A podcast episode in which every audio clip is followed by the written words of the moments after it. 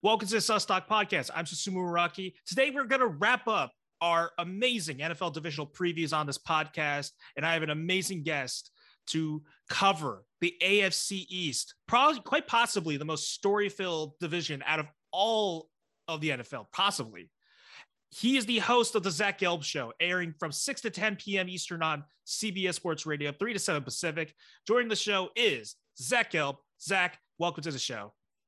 Sus, appreciate you having me. We may have to do a remote. I don't know if you want Ryan Trace Hickey in your house, but I'm looking at your setup. That looks like a very comfy couch. And I don't want to be just like Ken Carman, even though I love Ken Carman, but he's absolutely right. The wood uh, paneling and and like the the way that it's right behind you on the walls. I don't know why I can't say that. It's a very nice job. The, the, the place is well set up. This is awesome. We just need a few sus fat heads on the walls to kind of juice up the studio, and then it'll be looking like a million bucks. You know, I can't believe this because I was fearing that this may not have been the my basement may not have been the best setup for any recording, but it unintentionally became one of the one of the best decisions I made was it was between my my own room upstairs or here. But nevertheless, we're not here to talk about my basement. We're not here to talk about the setup. We're here to talk about the AFC East. And I wanted to have you on specifically because I knew for a fact that this division was going to be the most talked about division out of all of the league. We have at least three different teams going through significant changes. And we have another that's on the cusp of contending for a Super Bowl. So let's start off with that team that's contending for the Super Bowl. Let's start off with the Bills. They come into this season over under of 11. I give their their coach, and I do this with all all the coaches, with Sean McDermott, I give him a rating of nine out of 10. The guy is really just brought an excellent, a winning culture to this team.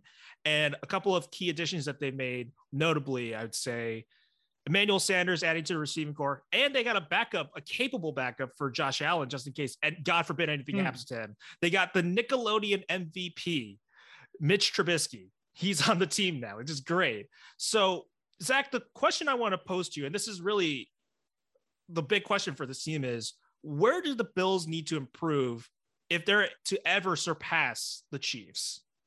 Well, if they're going up against Trubisky, if they have to put Trubisky out on the field over Josh Allen, then that's a big time problem. Uh, here's why you love the, the Buffalo Bills. If you had to make that argument going up against the Kansas City Chiefs, they have the quarterback, uh, but where they need to improve is two areas putting pressure on the quarterback, and they don't have to be as dominant as Tampa Bay was in the Super Bowl. But what I think is so important is the run game.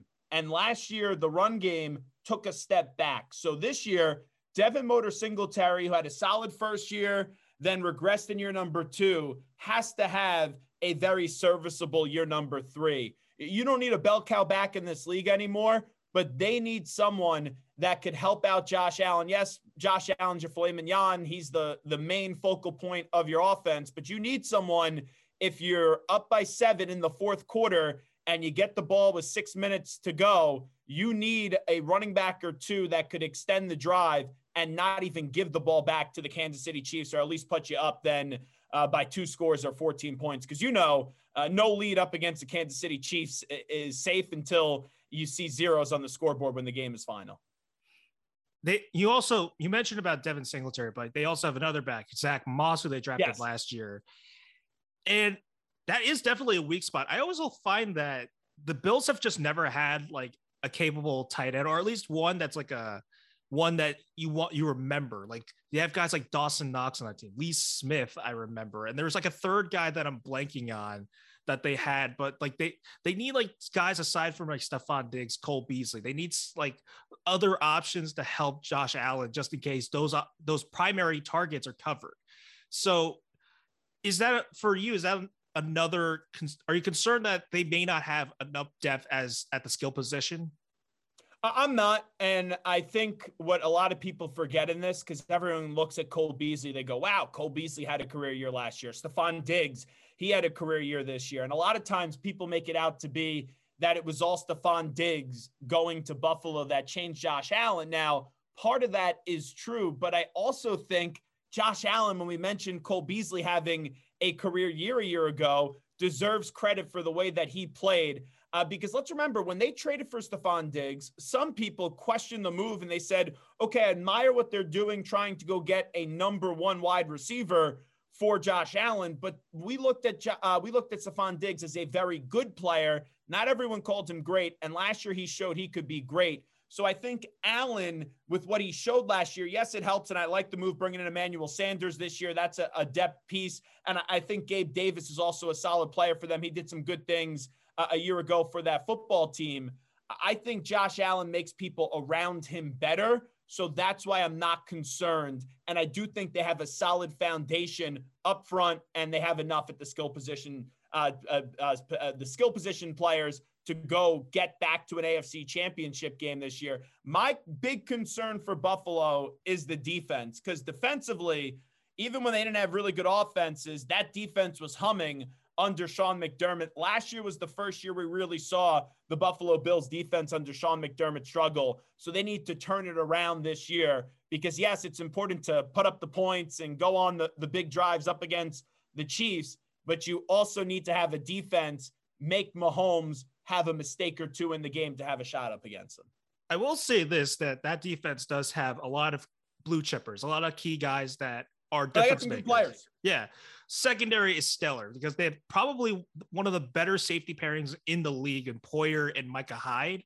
They also have a shutdown corner in Tre'Davious White, but and they also have like guys up, up front like Ed Oliver's pretty good. Ed Oliver's pretty good. Milano, Edmunds, decent linebackers, but as you said before, you it's the pass rushing. That's how you're going to beat the Chiefs. And I really believe that they did a pretty good job addressing that position. They got the guy from the U, Rousseau, who they drafted yeah, with their Gregory first round pick.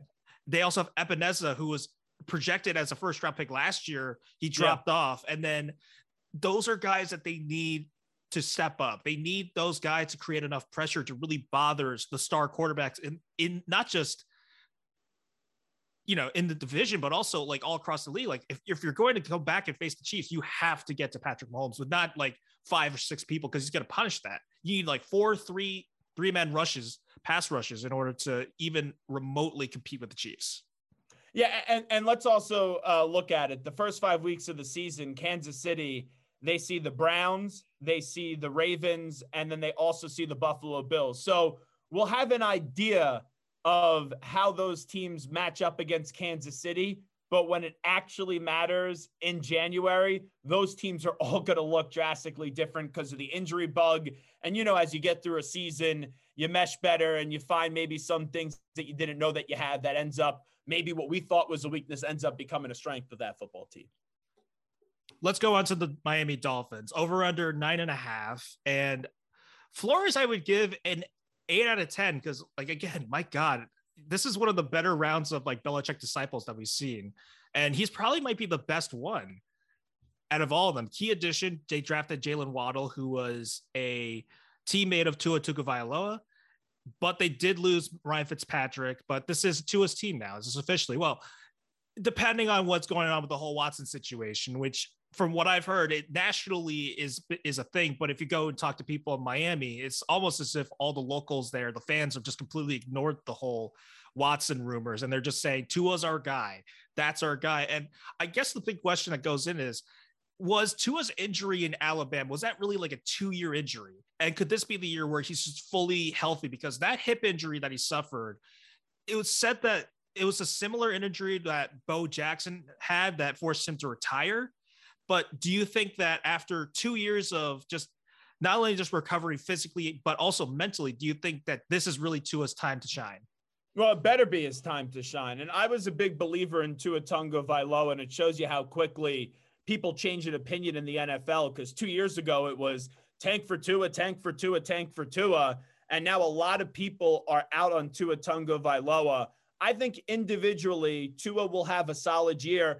And let's be real, and I'll be the first one. I am an advocate when you have a young quarterback, play him right away, get him on the field. Last year in Miami, and I was okay with it in the moment because Tua was your future.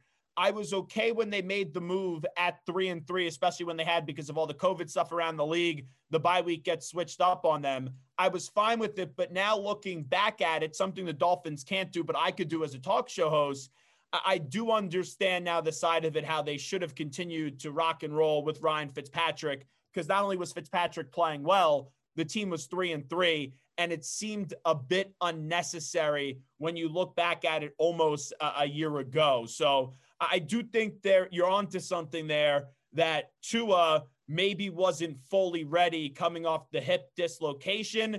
Now there's no excuses. I know there's concerns on that offensive line, uh, but they they you look at the skill position players. When Will Fuller comes back from the suspension, he's a good football player if he could stay healthy. You got DeVante Parker and they got Jaylen Waddle, and you have Gesicki at tight end. There's enough there. Tua has to show us this year that in the NFL he could stay above water and not sink. And if he does sink this year, and if he's the reason and the main reason why they don't make the playoffs, because he could play well and they could still miss the playoffs but if he does not play well and they miss the playoffs, well, guess what? Uh, Mike Florio said it. Stephen Ross, uh, he really wants Deshaun Watson. I know that's a complicated situation.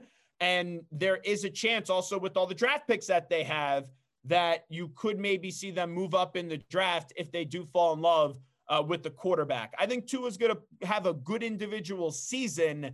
Um, so I would anticipate that he is the quarterback next year. But then you get into if Watson gets cleared and Watson is available, you know Deshaun Watson is a surefire top five quarterback in this league when it pertains to on the field matters.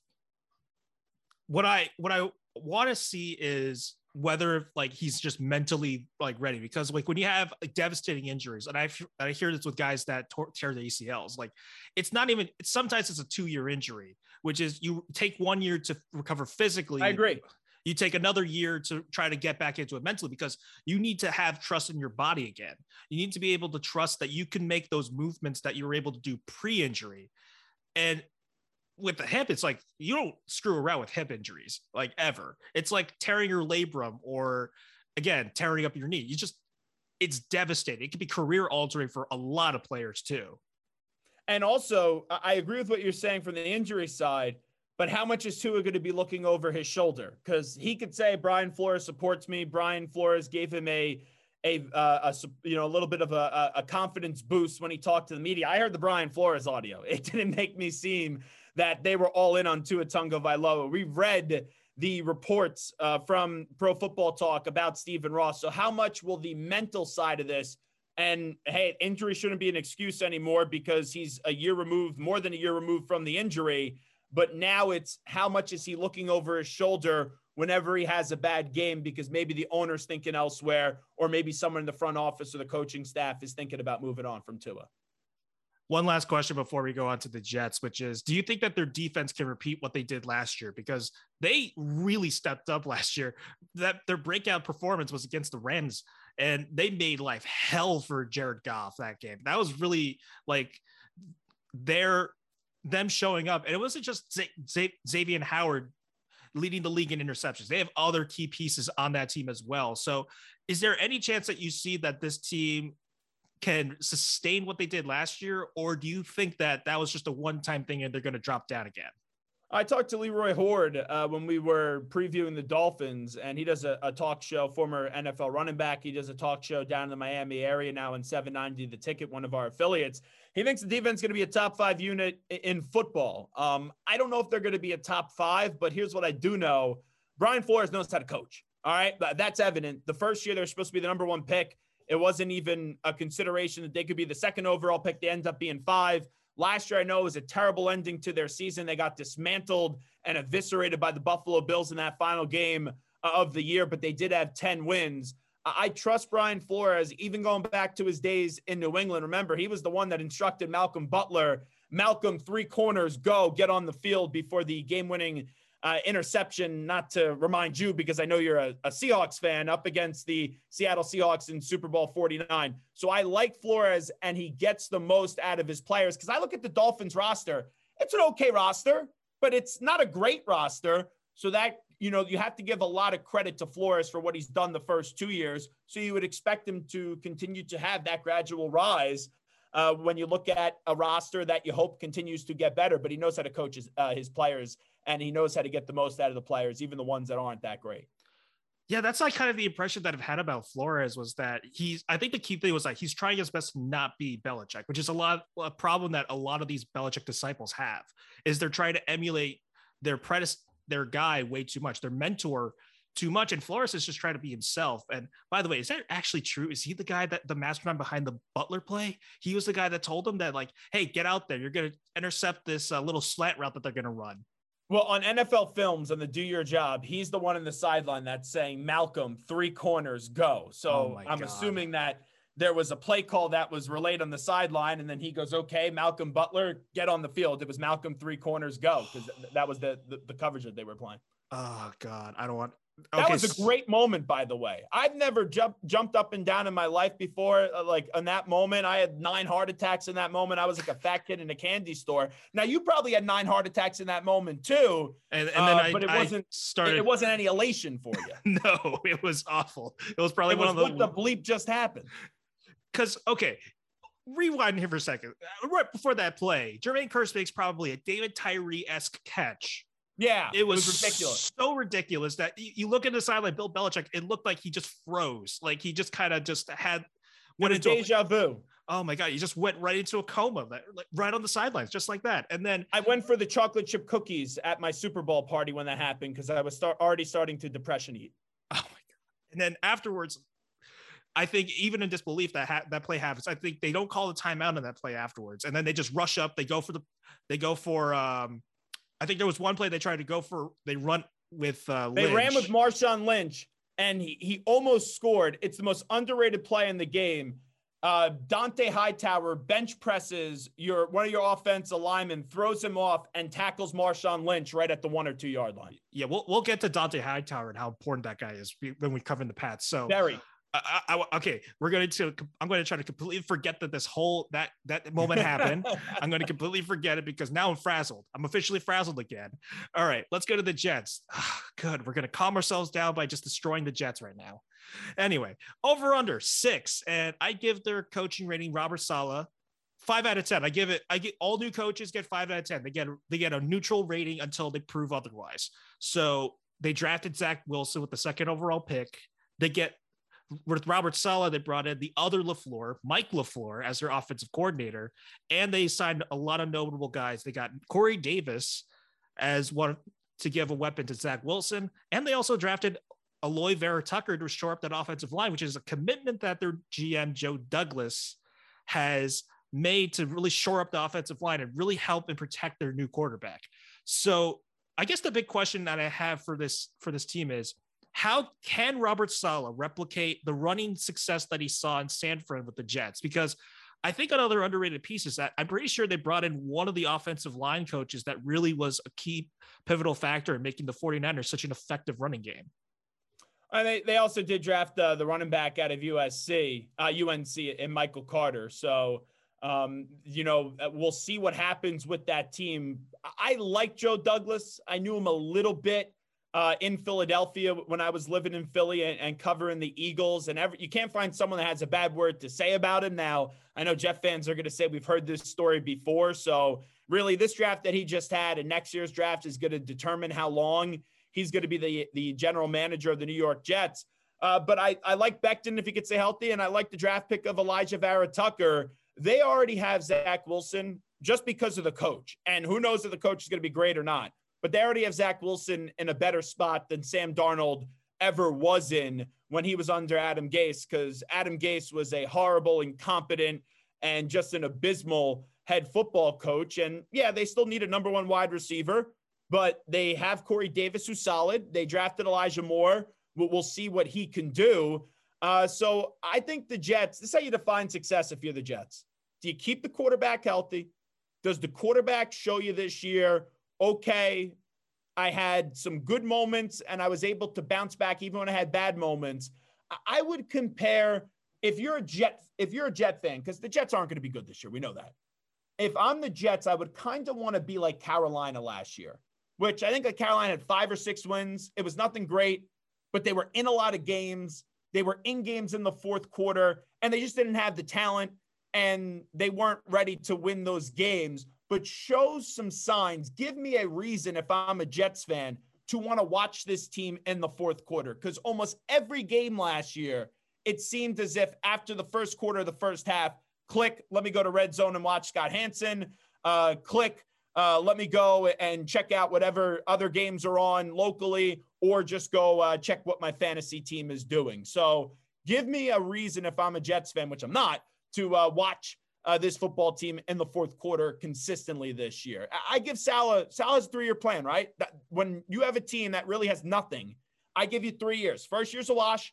Second year, you got to improve. And going into your number three, you got to have playoff aspirations. And we'll see if Robert Saleh could do that. He wanted to come here. Remember that. He could have taken almost any job he wanted. He was such a, a young, hot coaching commodity on the defensive side of the ball. And I also like how he's not going to call the plays defensively and he's going to delegate because too many times you have a coach come in, bury his nose on one side of the football, and totally just ignore and isolate the other side. He is what you want in a head football coach. Now he's got to show us that he is going to be the guy. Early on, he's passed all the tests, but now the games start to count. So, as I said, when you get to your number three, you got to still be feeling confident about Robert Saleh. If you're not, then it's the same old Jets, and it's okay. The Jets will be finding a new general manager and head coach from a, a few years from now if you don't feel that way in three years.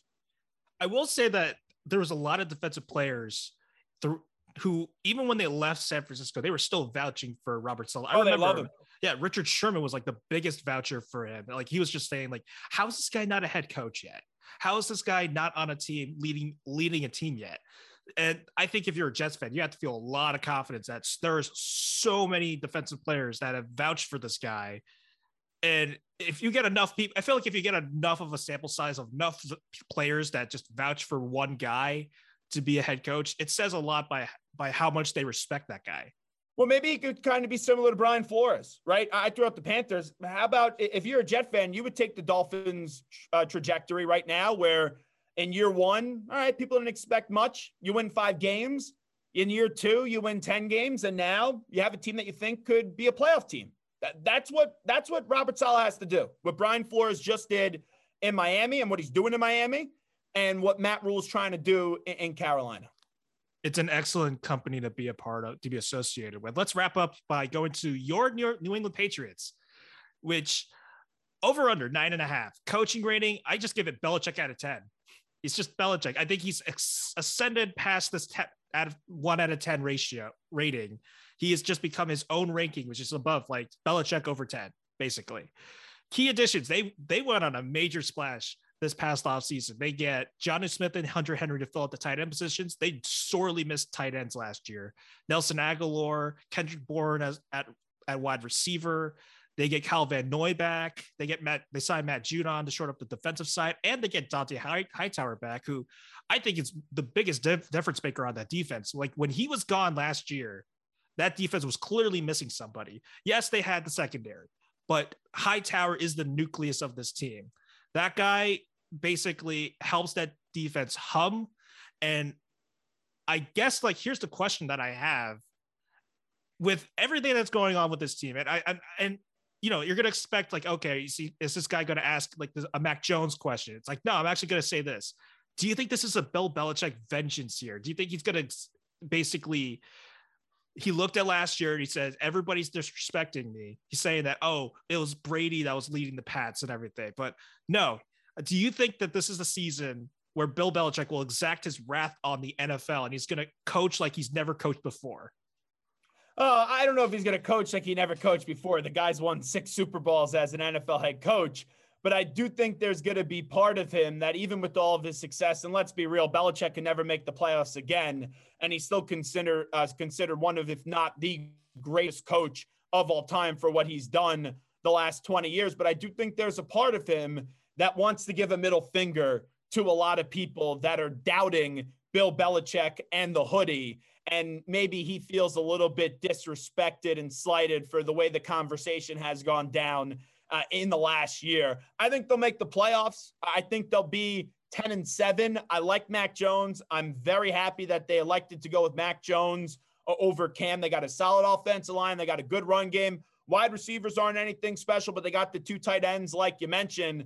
And defensively, even with Stephon Gilmore out the first six weeks because he's on the pup list, I love the secondary for the last few years. And the linebacking core, you're exactly right. It took a big hit. A few years ago, when they went up against the Rams in the Super Bowl, uh, they had Jamie Collins, they had Dont'a Hightower, they had Kyle Van Noy. Collins no longer on the team. He wasn't on the team last year. Dont'a Hightower out because of COVID, and Van Noy was in Miami for was supposed to be a four-year contract, and they got rid of him after one year. Now Van Noy comes back. You have Hightower in there. I think this defense is going to be a better defensive unit than what they were last year because they were missing some of the pieces. So, with the combination of the way they run the ball, with the combination of the way they play defense, I think the quarterback is going to win offensive rookie of the year. I have the Patriots at 10 and 7, which is still an adjustment to say with the extra game, and they make their triumphant return to the NFL playoffs. I want to say that my bold prediction for this defense is that they'll be a top two defense. I really genuinely believe that having Dont'a Hightower back is going to make such a difference. And not to mention, they have a lot of blue chipper guys that are that they didn't sign, like guys like Uche and Winovich. I love those guys. I love both of them. And I really think that you have the depth on the defensive side. When you have a defense that could support a rookie quarterback who is still trying to get a feel for everything, and Mac Jones, there's going to clearly going to be an adjustment period. It's this case for almost all rookies. Yeah, you have some good, you have some bad. Have more good than bad though at the end of the year, right? Yeah. Isn't that how you kind of feel with the rookie quarterback?